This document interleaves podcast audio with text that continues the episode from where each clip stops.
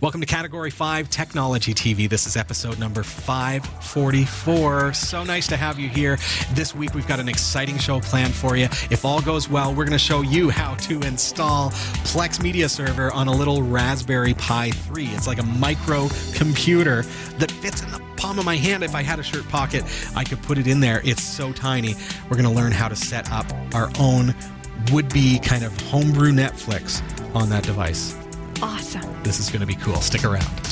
This is Category 5 Technology TV.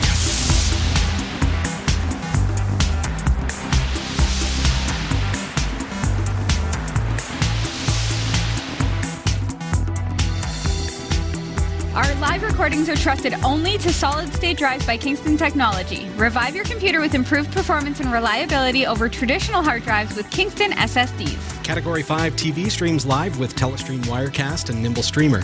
Tune in every week on Roku, Kodi, Plex, and other HLS video players. For local showtimes, visit category5.tv. Category5.tv is a member of the Tech Podcast Network. If it's tech, it's here. Cat5.tv slash TPN. And the International Association of Internet Broadcasters. Cat5.tv slash IAIB. Welcome to the show. This is Category 5 Technology TV. So nice to have you here. Sasha's back. Yay! You were away last week. Did you have a nice week? I had a great week. Good, good. I spent my that that day. Yes. I booked Valentine's my that Day, aka. Valentine's Yeah. Day. I booked my honeymoon. Hey, nice. That, mean, that means in the near future I will have another week off. there you go. What, what are you doing? We're going to Dominican. Nice. I know. All of our viewers from the Dominican, give us a whoop whoop. Yes, in please the come comments see below? me. Um, well, no, maybe not. It's my honeymoon. Don't come see me. It turns out. Let me know how the weather is. You guys are all creeping me out. It's like a swarm on the beach, just coming up to you and? Dave. Yeah. Are you Sasha Rickman? I'd actually happily uh, host on the resort. You can get day passes. There come, you see, go. come see us. There you go. Okay. So this is coming up. That's coming up in March. Nice. Yes. So you're gonna have a week off, and I'm gonna have to find someone to fill in for you. Yes. Jeff is away today. That's yeah. So it's just us. Um, last week, Becca was here. Thank you, everyone, for your kind remarks and all the thumbs up that we got on YouTube as well. Um, we've been doing, uh, you know, growing our audience on YouTube because it's been a process for us because we're predominantly on, uh, like, on cable TV and on Roku and Kodi Right. and Plex and platforms like set-top boxes and smart TVs, and um, so our audience is not predominantly um, on YouTube. right. And those who do watch on YouTube possibly don't have accounts or maybe don't comment and things like that. So we really appreciate you becoming a part of that community as well, uh, watching our shows, watching our clips uh, on on YouTube. We have not only Category Five TV, but every week we edit up the show into itty bitty bite-sized pieces. Right. Those go on Linux Tech Show. And so you can do a search for that on YouTube, or you can just go linuxtechshow.com in your favorite browser, and it will automatically redirect you there. It's cool because sometimes, like this is a uh, an hour plus show, Right. the full uh, the full episode, but then um, the features themselves may be between five and twenty minutes long. exactly. So people say in the comments, "Hey, how come I had to wait for 45 minutes to get them to the meat of this?"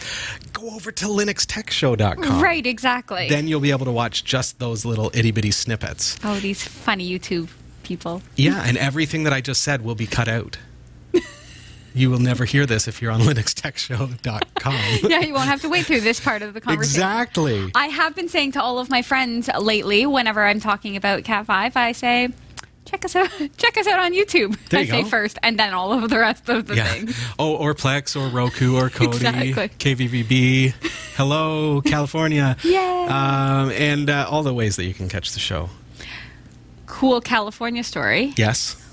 One of the patients I work at a chiropractic clinic, and one of the patients there is a truck driver, and she drives through California. Oh, yeah? Yeah, so I was like Wonder if she's seen our billboards. exactly. That would be cool.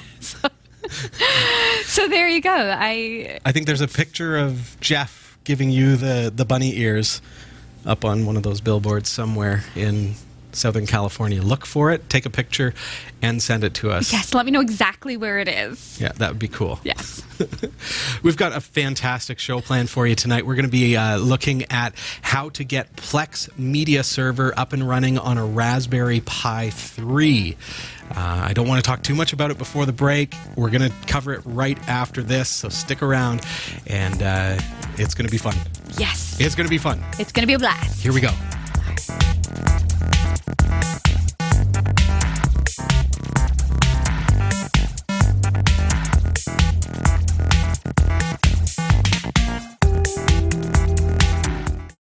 You've got mad skills, now hone them.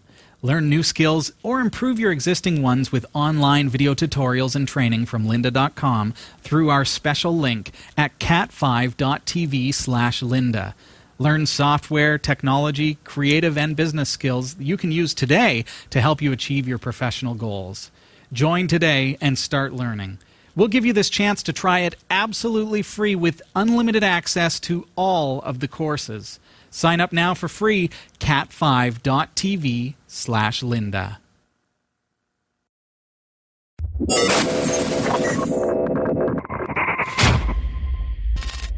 Welcome back. This is Category 5 Technology TV, and look at that.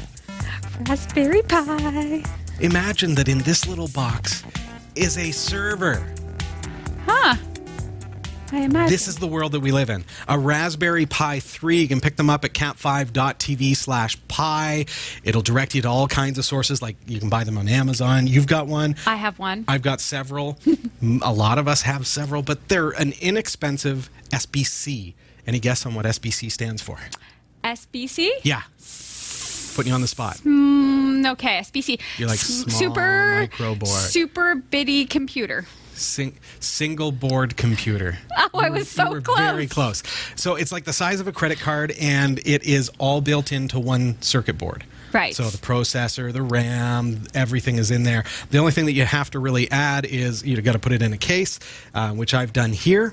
I don't know if you, you all can you can kind of see that under my monitor. There it it's. I've already super it up easy for you to build. I did build one in an episode episode Yeah. previously. We've done a lot of Raspberry Pi features, and last week was no exception.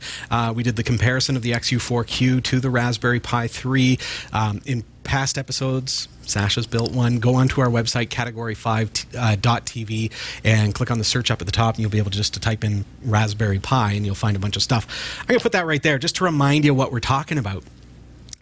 Speaking of having done Raspberry Pi features in the past, yes. episode number 459 jeff and i were on the air you were in the newsroom and we did the very same feature that we're doing tonight however things have changed Things have changed. episode 459 that was almost two years ago right. and in that time now that demonstration was on Debian Jessie uh, Raspbian Jessie in this case and now we're using Raspbian Stretch so we've had a really great response, and if you're watching this on YouTube, you know that uh, you you may have found this through our previous feature from two years ago, and now being 2018, a lot of the technology has changed. It's improved, Right. it's gotten better, and it's also broken some of the steps in the tutorial from our video from a couple years back. right. So it's high time for us to redo the demonstration. a little refresher. and show you how to do it. Sasha, one of the things that has changed since that initial demonstration Yes. is we've been watching the comments on YouTube. We've been watching the comments on our website, category5.tv, and one of the resounding comments, well, uh, basically, one of the resounding themes is coming from people who are brand new to single board computing, brand Right. new to Linux, and they want to try it out, but it's so complicated to go through all these steps. I hear ya. Yeah, so this is kind of a two piece demonstration in this one video. We're going to get to the DIY. Let's break it down and walk you through all the steps, step by step, and mm-hmm. show you how to set up your own Raspberry Pi Plex Media server. But we've also taken the time to create a ready to deploy image for Raspberry Pi 3. It's called PlexPi, and you can get it at plexpi.com. I think that you're very lucky that I am the co host today because if you are a brand new user, I have the right question. She's got the questions for us, such as What is Plex? It's what it starts with, right, folks? Yeah. The bare minimum question going into a demonstration of how to create a Plex server is what is Plex? What is Plex? Plex Media Server.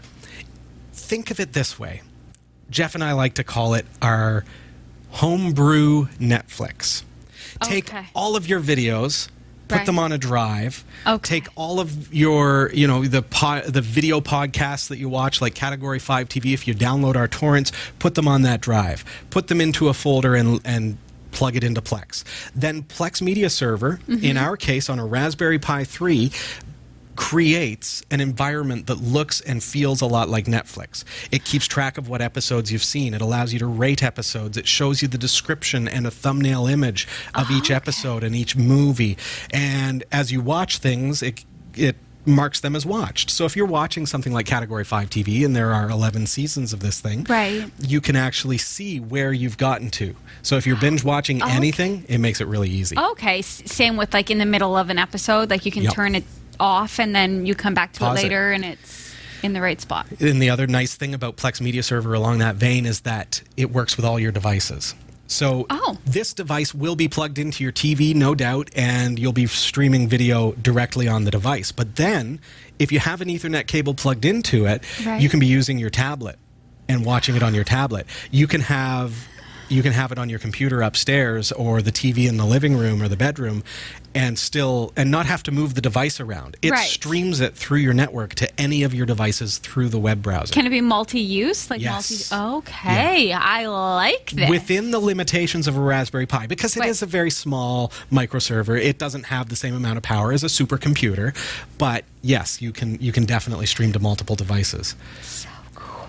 So, if you're watching it on your TV downstairs mm-hmm. and you pause it because it's time to make supper, you go up to the kitchen, you pull out your Android tablet or your phone and you set it up and you push play, it starts right where you left off while you were downstairs. That's a magnificent. homebrew Netflix with your own content. Works with home movies, works with MP3s and your music library, and it plays web streaming. We have an actual Plex channel, an add on that you can put into your Plex deployment, and it gives you access to all of our back episodes plus live streaming during the live broadcast. So it is a very well rounded solution, and we're going to learn how to set that up on a Pi. Perfect. Why? Why would we do this? Why would we Why we? do we ever use a Raspberry Pi 3? because they're amazing. They are amazing. They're inexpensive. They are very inexpensive, Sasha. They are easy. Not only easy to use, but easy to procure. Yes. And I may not have, and you may not have, a server at home that has HDMI output and can fit behind your TV that's mounted on the wall. This you can just tape onto the back of the TV and plug an HDMI cable in and a power cable, and you're done. Right. This is a very easy, like it's a palatable beginning step, right? Like I Yeah, feel oh, like yeah. that like if you are new to all things Linux, if you're new to all things tech and you're this is the first episode you've ever seen, you're lucky because this is a great first step. All right. All right. So, speaking of first step, for those of you who do not want to do it yourself, comes Plex Pi. Right. plexpi.com will take you to well currently it just takes you to a forum and i'm going to bring it up on my computer screen for you i've got my laptop here and let's just see if i can bring it up um, see if that comes up yes okay so plexpi.com and when I go there, right now, we haven't built a website for it yet. It just takes you to the Category 5 community forum, and you'll see a development forum here because it is under development right now. And if you scroll, there are three sticky posts. One of them is Introduction to PlexPi and Download PlexPi Images. And when you go there, there's a brief introduction as to how it works, how to follow along with the steps, and of course, where you can download it as well. And this is going to evolve over time. We are going to create a website at plexpi.com so that it's you know more attractive and easier to find what you're looking for. But in the meantime, it gives you free access to the image. So what that means is for those who don't want to do it yourself, if you're not a Linux guru and you don't want to go through the steps and figure it out uh, and follow along with the steps that we're going to show you tonight, you can just fire up this image. Use something like Etcher. That's the program that I like to use. Right. So you install Etcher. Uh, I've got a link below if you're watching this on YouTube or on our website or anywhere where we've got comments and things. Um, follow the link to Etcher, and that will allow you to burn the image to a USB flash drive or, in this case, a micro SD card that you're going to put in your Raspberry Pi. Right. Once it's in there, we can boot it up. You ready? Okay. Let's turn on our Raspberry Pi 3. So this is happening in real time, uh, and I've already burned the image for Plex Pi 1.1, the current version, uh, on my uh, on my Raspberry Pi 3. So here we go. So from downloading and burning it to now booting it for the first time, it is this easy to get up and running with Plex. So you see the the Raspbian desktop there. Now wait Yeah. for it, wait for it, and wait a little more. There. Plex is a loading. You're going to leave this thing running on your TV. You're going to fire it up, and it's just going to be running connected to your TV. You don't have to wait for it and things like that. And then we're going to be up on the screen here where it's going to ask us, "How do you want to log in? Oh, that's How do you easy. want to sign up?" That is a fully functional Plex Media server from plexpi.com. It's ready to go. We just booted it up there exactly how you're going to see it. So you need to sign up for an account. I use my email address to sign up, and just like any sign up, um, you just give them your email address and enter a password. And that is what you're going to use on all of your devices to connect to your Plex Media server. And you can access it from outside of your network. If you've got high speed internet, those kinds of things are all possible. This is not a tutorial on how to use Plex Media Server. That's happening next week. But what we're doing here is showing you how to get set up with a Plex Media Server on your Raspberry Pi. So there it is. It's as simple as that. That's plexpi.com. From there, if you want to get out of it, you hit Alt F4. That takes you right into your regular, uh, like, desktop, and you can just shut her down. Just like that. Okay. Done. And now we've got an opportunity to change the card. I've already created a Raspbian stretch installation here. So for those of you who are interested in DIY, here it is. It's just Raspbian stretch. Nothing has been done to it. It's out of the box, ready to go. We're going to learn how to create, how to build, how to install everything we need to have this become that. We're going to check that out right after the break. Stick around.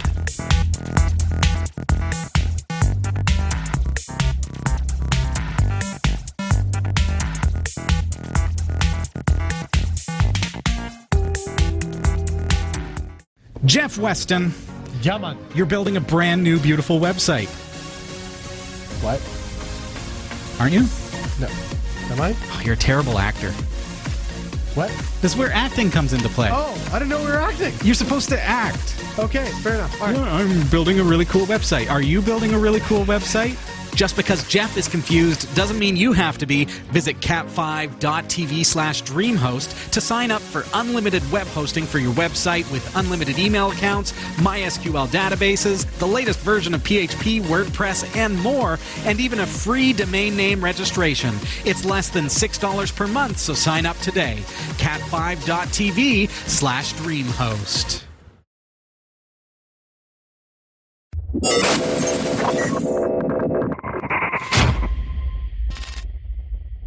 And we're back with Raspbian Stretch on Category 5 Technology TV. Now, everything that's going to happen from here on out is for the DIY, want to do it yourself.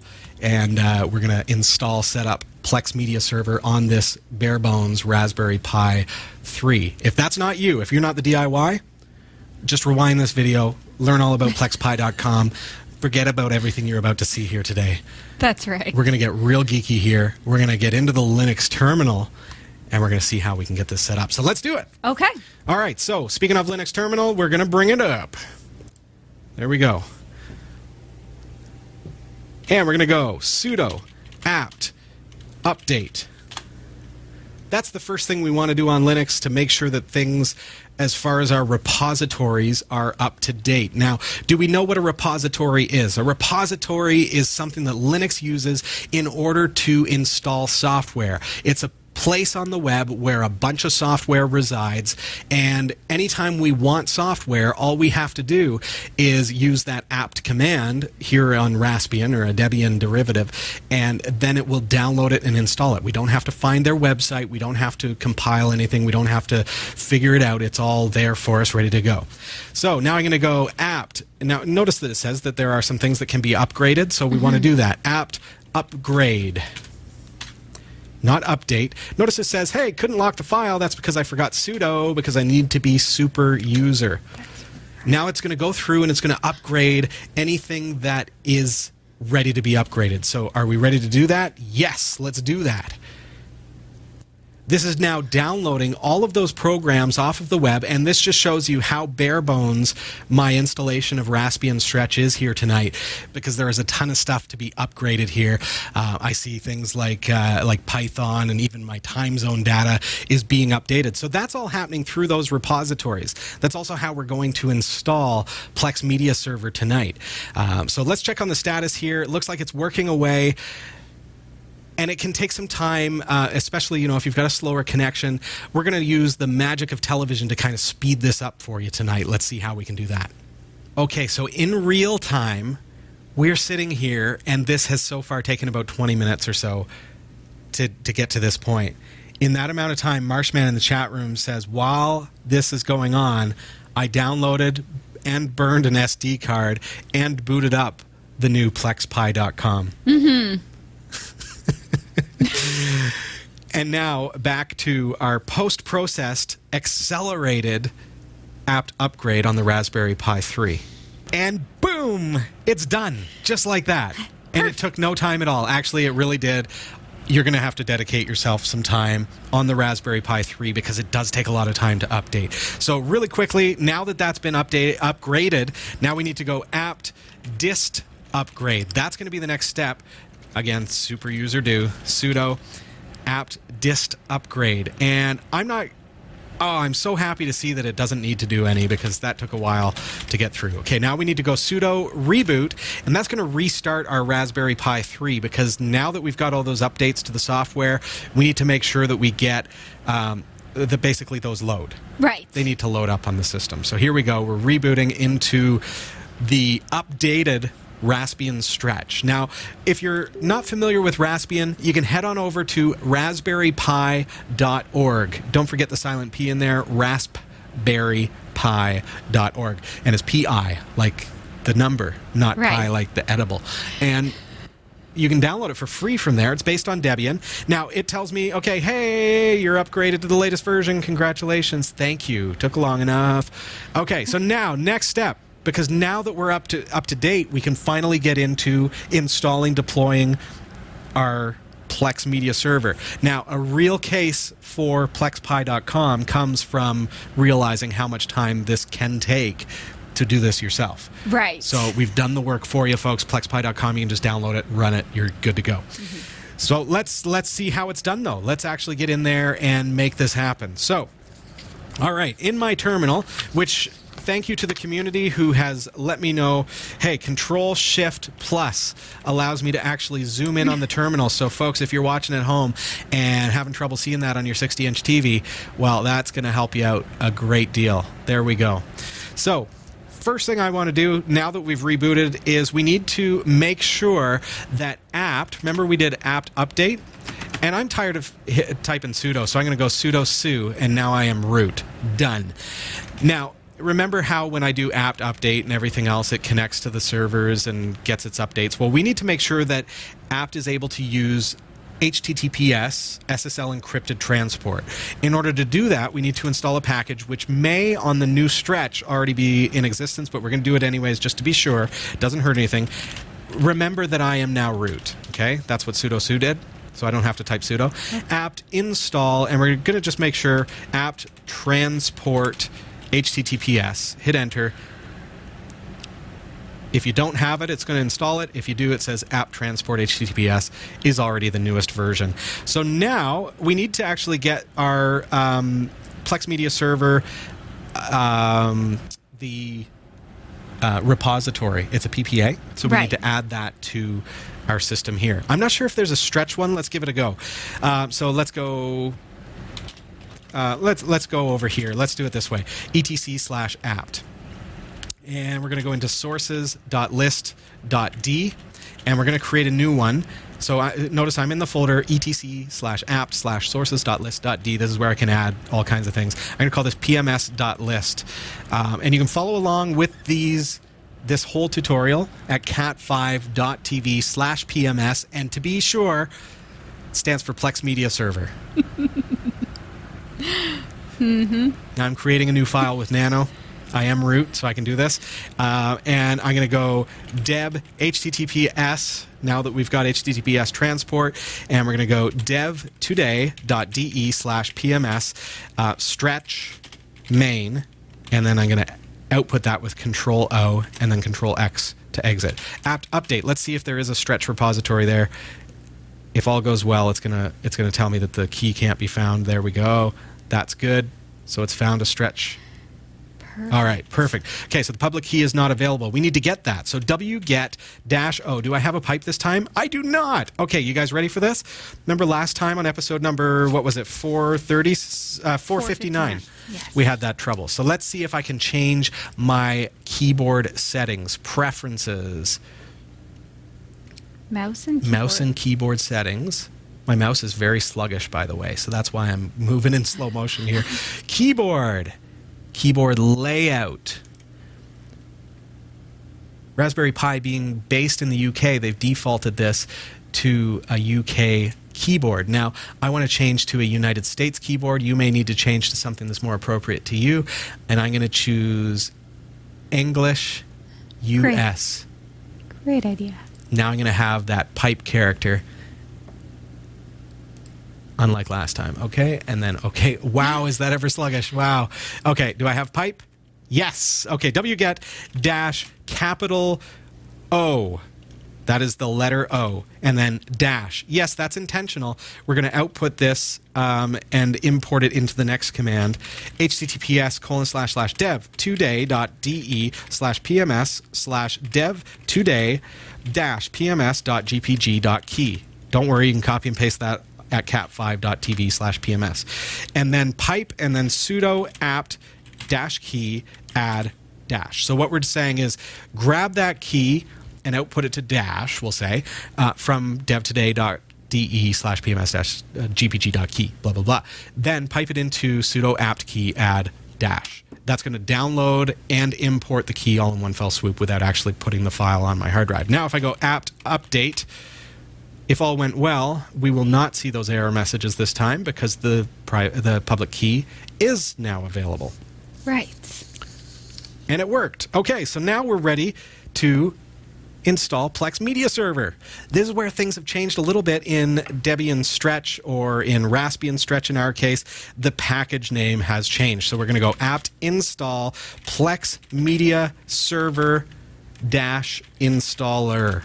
Okay. Now, before I hit enter on that, I'm going to bring up my browser here so that you can just see what is going to be different.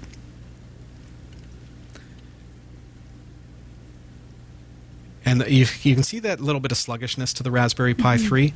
That's what I was talking about when, when we were talking last week about how performance feels more like a desktop on the X, XU4Q. Mm-hmm. If I go http colon slash slash localhost colon 32400 slash web, it's going to tell me that such a thing does not exist. Okay? That's where Plex is going to live in just a couple of moments' time. I'm going to hit enter. And it's found it, it's installing it. Fantastic. So again, repositories save the day, makes it super, super easy.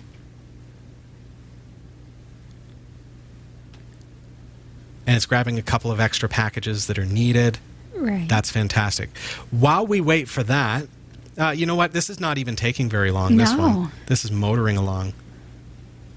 I'm going to bring up another terminal window, and we're going to zoom in on that one.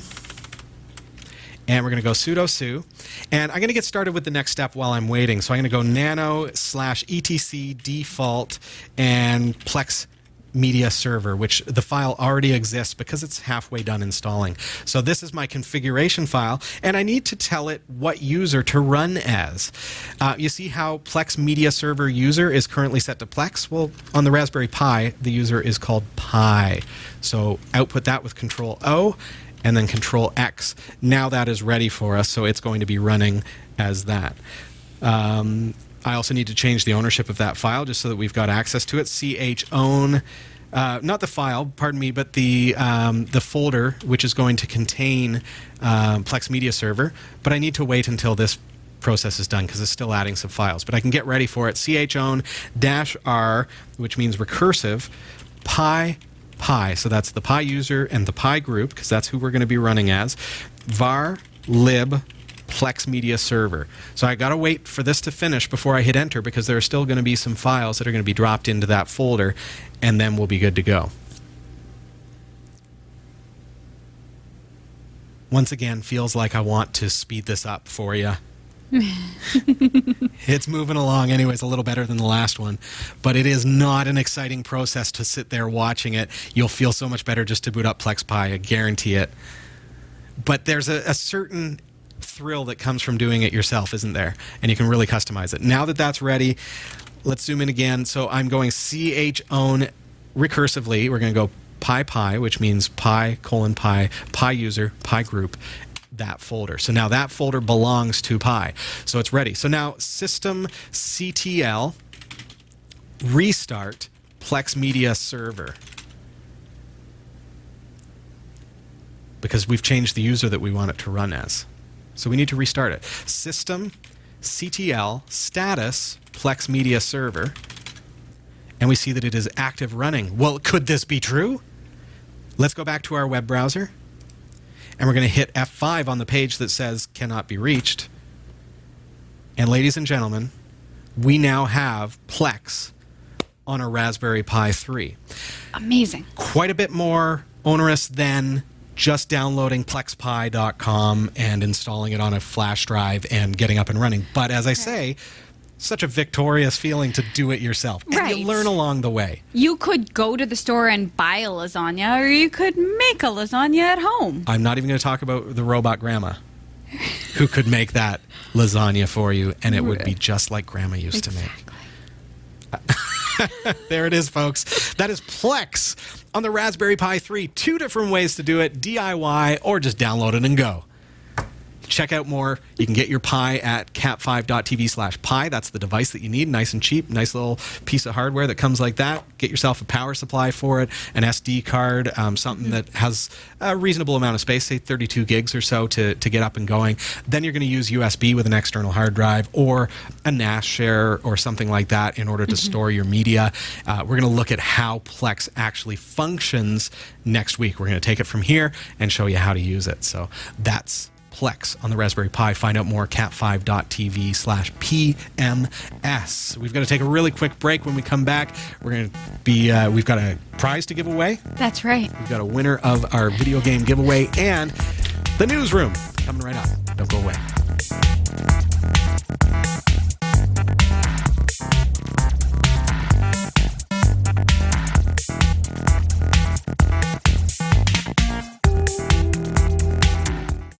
Now, here's another great way you can support the shows you love from the Category 5.tv network by shopping at GearBest. That's right, Jeff. Uh, cat5.tv slash GearBest. It's an online store for the geek streak in you. Or the loved ones. Well, of course. I mean, especially your loved ones, right?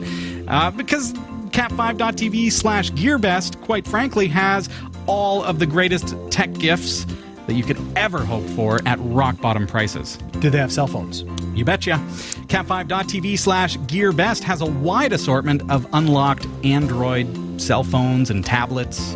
What about compute, uh, consumer electronics? Those make a great gift. Absolutely, from high tech watches to action cameras, headphones, even virtual reality headsets. Cat5.tv slash GearBest has you covered. They literally have it all, Jeff. Literally. Really? It's like a superstore right from the comfort of your own chair at your computer through the interweb. Yeah, I, there's no way they have it all. It's true. It's just a bunch of ele- uh, random electronics. Test me. Um, what about clothes? Yep. Both men and women, fashionable apparel at rock bottom super duper prices. Kind of like this. Well, look at this coat. What do you think? It's a slimming mock leather jacket. I love it. It's available for less than $30 plus free shipping at cat5.tv slash gearbest. Yeah, all right. You kind of got me there. Wow. Any other questions for me, Jeff? Uh, now that the winter has passed, flying season. Do they have any good deals on, say, drone copters? Oh my goodness! Well, check this out. Dude, they have everything. Check out over 500 various drones. And not only that, they're available marked down by about 30 to up to 63% off the regular price. Love it. What's the website again? Well, you're going to find GearBest on our partners pages for any of your favorite Category 5 TV shows like New Every Day, Category 5 Technology TV, The Pixel Shadow. Uh, but of course, if you want to shop absolutely right now and you want to go straight to the site, all you have to do is visit cat5.tv slash GearBest. See, that's easy. cat5.tv slash gearbest. That's right. Happy shopping.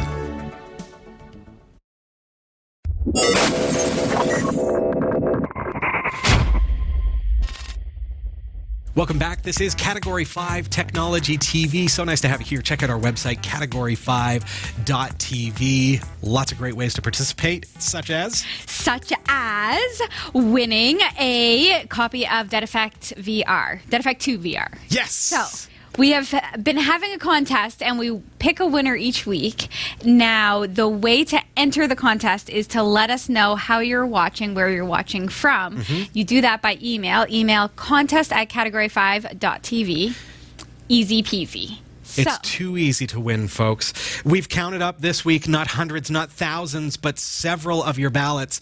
And this week, this week's winner is Sam, aka Li- Lichen One.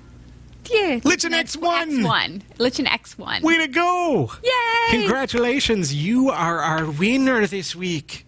All of these Dead Effect 2 VR players Yep. are going to just So meet somewhere. Get Steam set up, get her going. We'll send you the passcode to download that right after the show. Congratulations. Here are the stories we're covering this week in the Category 5.tv newsroom. An IT worker who accidentally threw out a hard drive containing a small cache of Bitcoin has lost over $100 million because of the blunder. Investigations have been launched after a helicopter reportedly crashed when swerving to avoid a consumer drone. A Japanese company is planning to build the world's tallest wooden skyscraper in 2041 to mark its 350th anniversary. A mountain of sensitive FedEx consumer data has been exposed, and Microsoft has backported its Windows Defender Advanced Threat Protection Security Toolkit from Windows 10 to Windows 7 and 8.1. These stories are coming right up. Don't go anywhere. Whether you shop on ThinkGeek, GearBest, B&H Photo Video, eBay, or Amazon, or even if you want a free trial of Audible, you'll find the best deals and support the shows we produce by simply visiting the shopping sites you already frequent by using the links on our website. Visit category5.tv slash partners for the full and ever-growing list and help us create more free content like this show. Thank you for shopping with our partners, and thank you for watching. This is the Category 5.tv newsroom, covering the week's top tech stories with a slight Linux bias. I'm Sasha Rickman, and here are the top stories we're following this week. An IT worker who accidentally threw out a hard drive containing a small cache of Bitcoin has so far lost over $100 million because of the blunder. We've reported on this a number of years ago as well, but as Bitcoin continues to grow, the time has come to revisit this. The story dates back to 2013 when James Howells, had, who had been mining cryptocurrency on his computer since 2009 to solve complex mat- mathematical problems and earn rewards, dismantled the device after spilling a drink on it. He said, After I had stopped mining, the laptop I had used was broken into parts and sold on eBay. However, I kept the hard drive in a drawer at home knowing it contained my Bitcoin private keys, so that if Bitcoin did become valuable one day, I would still have the coins I had mined. He continued in mid 2013 during a clear out, the hard drive, then worth a few hundred thousand pounds, was mistakenly thrown out and put into a general waste bin at my local landfill site. After which, it was buried on site. The hard drive contained 7,500 bitcoins. At that time, that amount of bitcoin was worth about $700,000. But bitcoin didn't stop there. Had he not thrown away that drive, it would have amounted to over $100 million. $119,501,925 US as of last week. While Howells had made several requests to the local council to dig up and salvage the hard drive at this site, he has yet to be granted permission to look for the missing treasure. He says, I haven't actually tried to search for the hard drive yet, as I have not been given permission to look despite having financial backing in place and engaging the local council a couple of times. Howells, who calls himself a Bitcoin pioneer and Bitcoin Cash proponent on Twitter, says that he will not give up on his search. On December 2nd, 2017, he tweeted a diagram of a modern landfill with the bittersweet caption Bitcoin Cold Storage Vault. Oh. I remember this story. I recall you doing this story a few Uh, years back. it makes me so sad for this guy. And I every time Bitcoin goes up, I Bitcoin is it. constantly going up and has been going up. But good news is that he tweeted on December 7th, seems to be in good spirits, has not taken his own life. He, so this is this is great. he's on the up and up. I cannot believe he's waiting for permission. Like I feel like if this was me with a hundred million dollars, I might be sneaking in under the oh. cover of darkness. And when you're telling this story again, I can't help but think about Shizu Yamaguchi coming on the show and talking to us about decluttering, Yeah, I cleaning up, cleaning house, the Marie Kondo method. And I might be wrong in my recall on this, but I do not believe it was him who threw it out. Was I- it the people from Hoarders that came in and like took think- all his stuff and threw it Like out? something makes me think it was his wife, and I don't know whether or not it's because I'm a wife, but I just And I imagine that's the kind of thing that a wife would do. I just- believe me, it's true. How many times have I been like, "Where is such and such tech device?" And then I find it years later in the bottom of a, a box because there's a box that says "random miscellaneous Robbie things." exactly. At least they don't go to the dump. Oops. Oh. Okay, so I want to know. Okay. Um, how like would that usually be okay if you took a hard drive out? Could you just put it in a safe, and years later, would it be okay if it had Bitcoin on it? Like, is that actually a safe I wouldn't method? trust it. Right. Certainly, certainly not. Um, yes and no. I mean, because so many things could happen. Putting a drive in a drawer.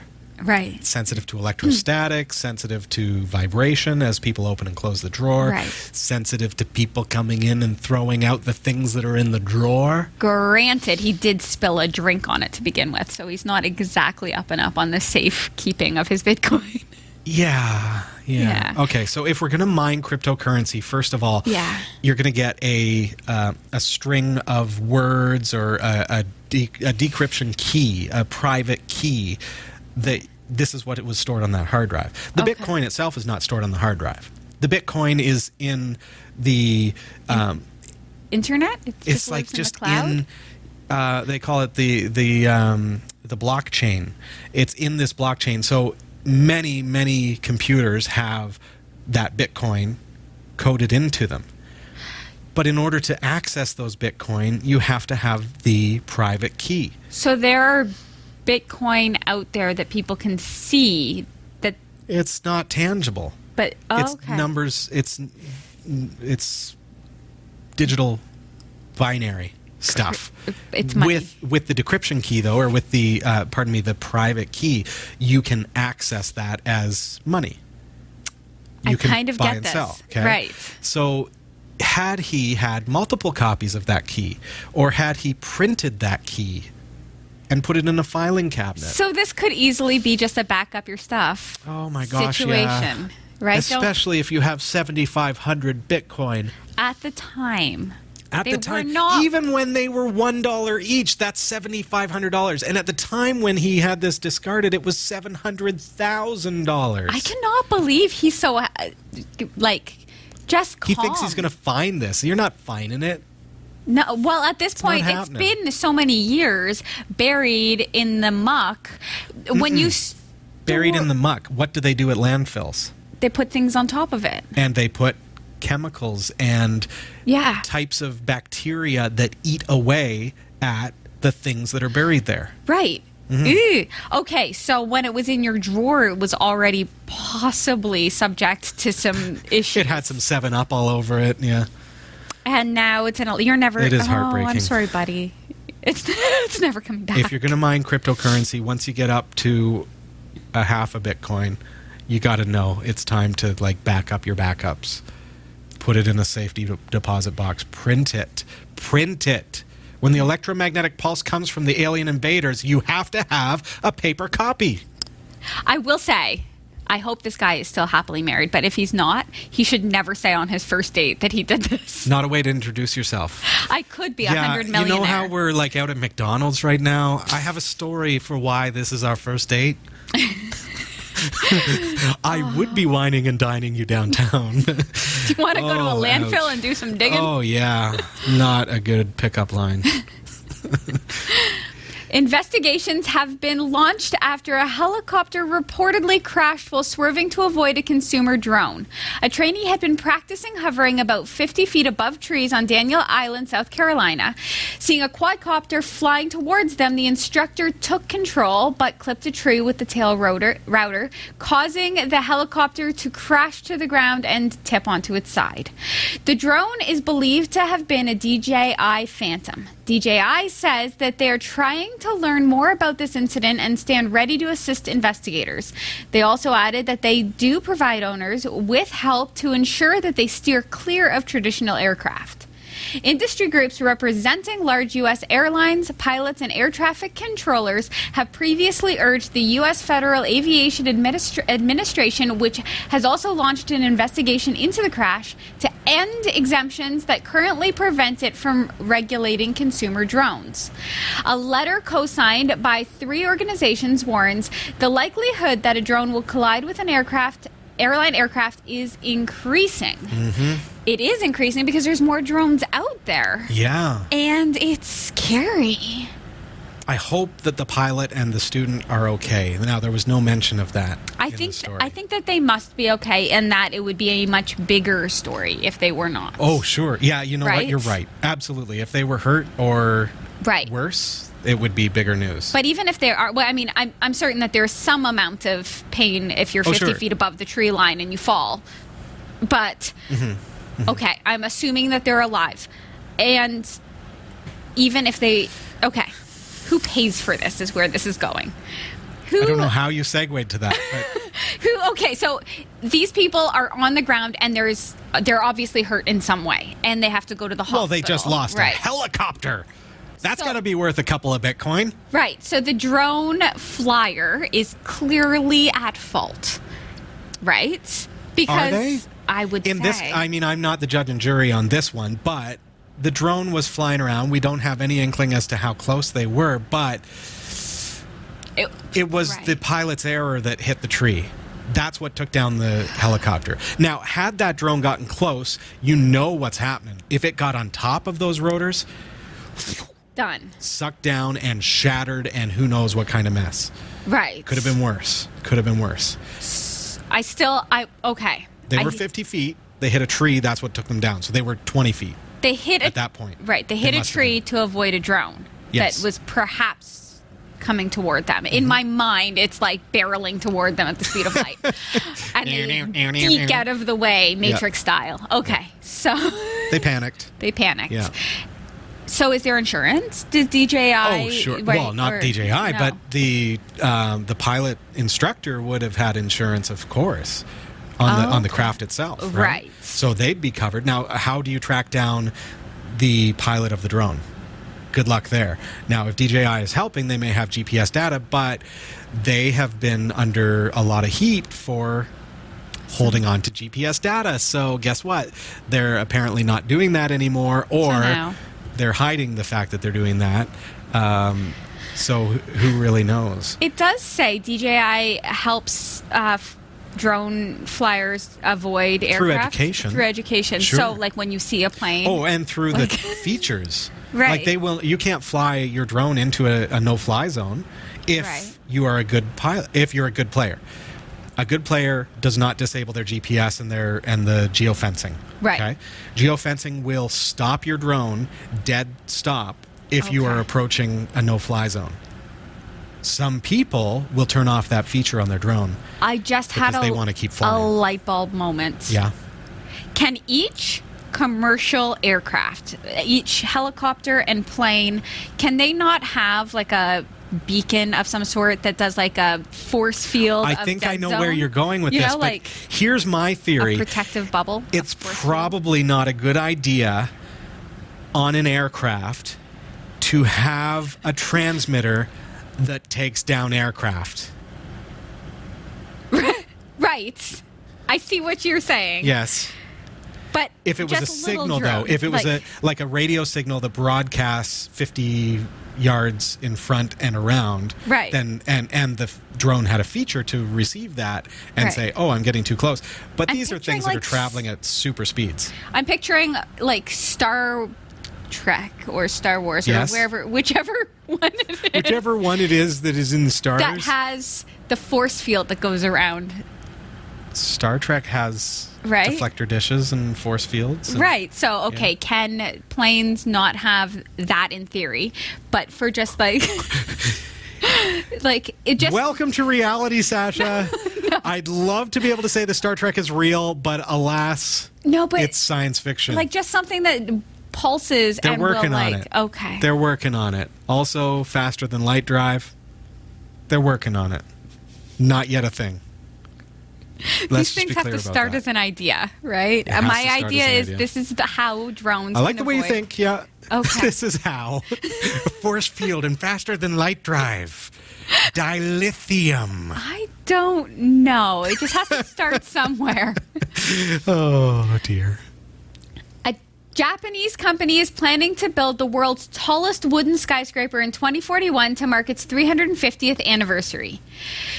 Sumitomo Forestry said 10% of the 70 story W350 tower would be steel, combined with about 180,000 cubic meters of indigenous wood, enough to build about 8,000 homes with trees and foliage on balconies at every level. It said a braced tube structure, diagonal, diagonal steel vibration controlled braces at the center of a 350 meter wood and steel column would protect against Tokyo's regular earthquakes.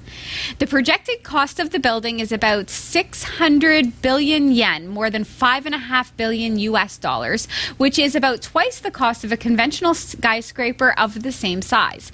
But Sumitomo said that it's expected the, the costs will fall before completion due to technological breakthroughs.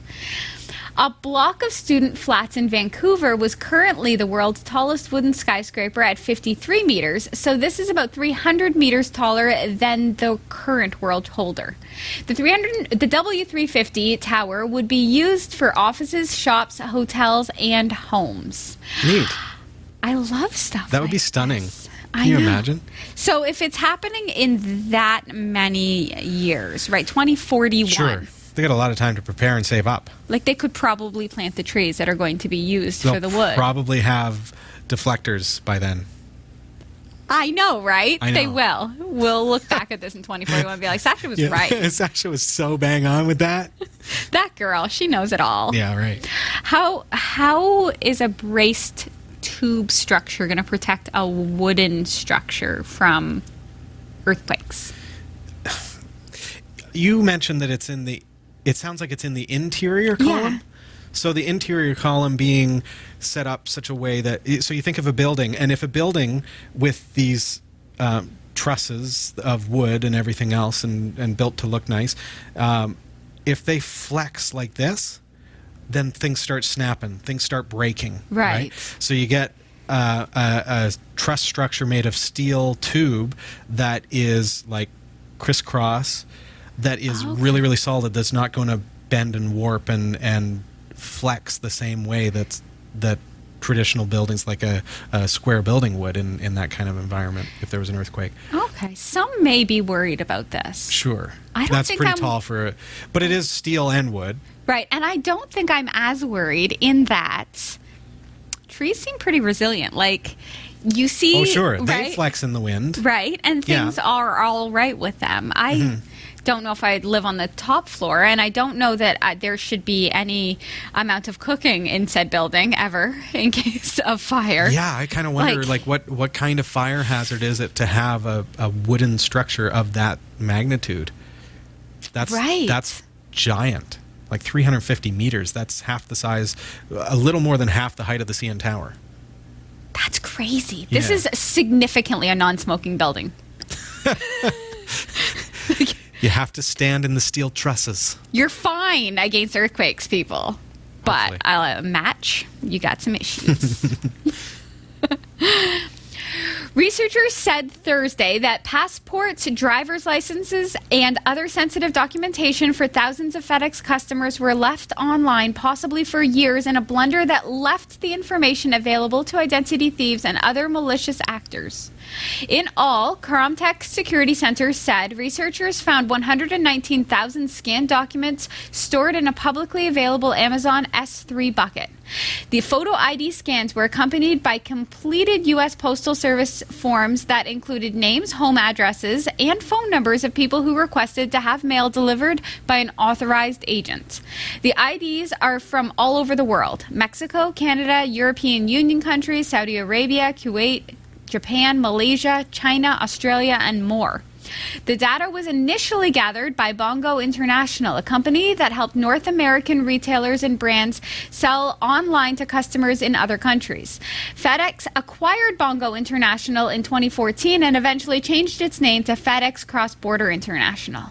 FedEx shut down the service last April. The discovery of the customer IDs and other personal information suggests that not only was the information never properly secured to begin with, but FedEx officials failed to purge the data once the service was discontinued.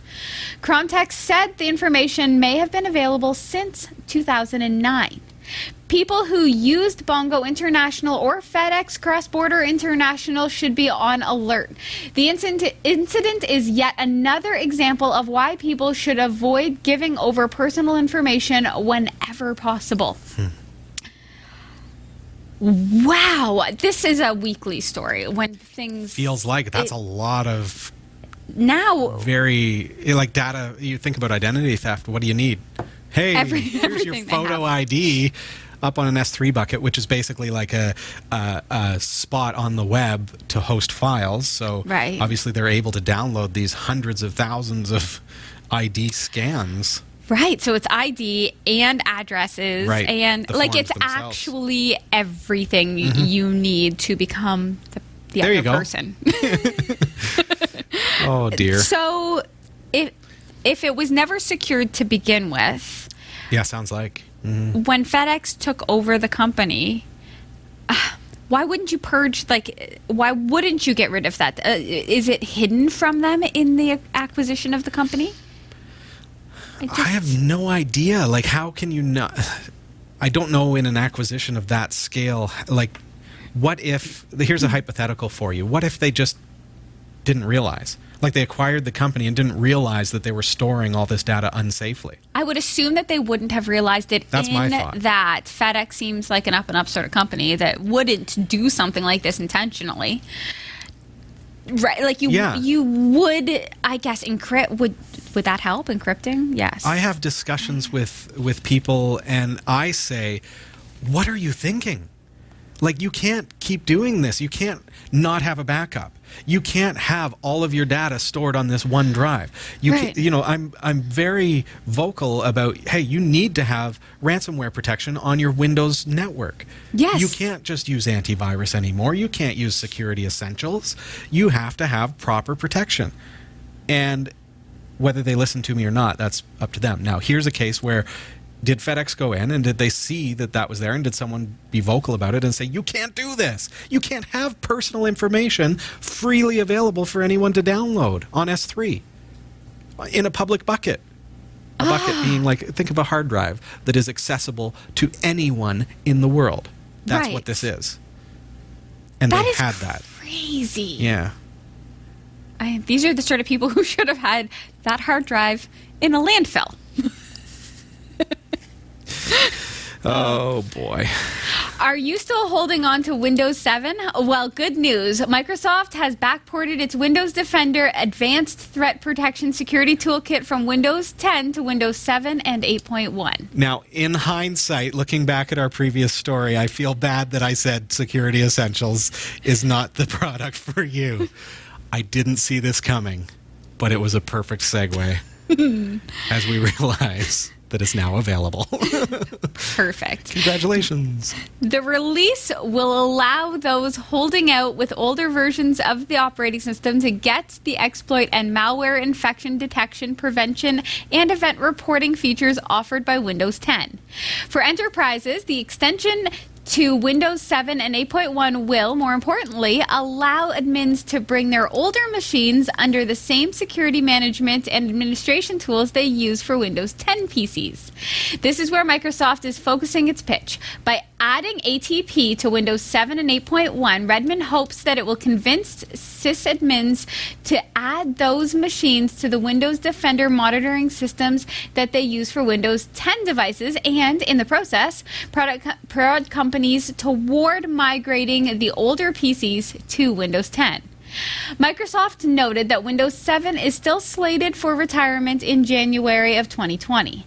The software giant is also looking to extend ATP support for non Windows devices by signing up another partner for its security push. Sentinel One will be adding ATP support to the endpoint protection platform security tool it sells for Windows, Mac, Linux, and VDI.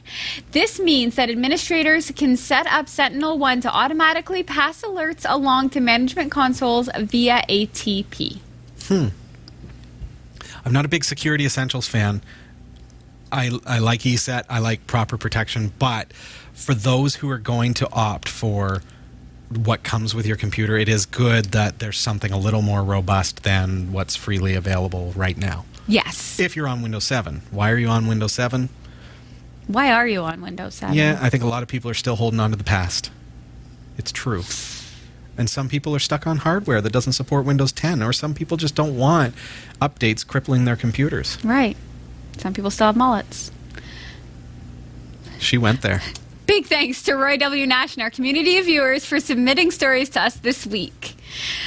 Thanks for watching the Category 5.tv newsroom. Don't forget to like and subscribe for all your tech news with a slight Linux bias. And for more free content, be sure to check out our website. From the Category 5.tv newsroom, I'm Sasha Rickman. Thanks, Sasha. This is Category 5 Technology TV, and thank you so much for joining us again this week. I'm looking forward to seeing you next week when we take this Plex Media server and show you how to actually import some of your video files and music and use that system that we've now built on a Raspberry Pi 3. Look forward to seeing you next week. Take care. I actually love everybody, even if you have a mullet. I feel bad now. Always nice to feel bad at the end of the show.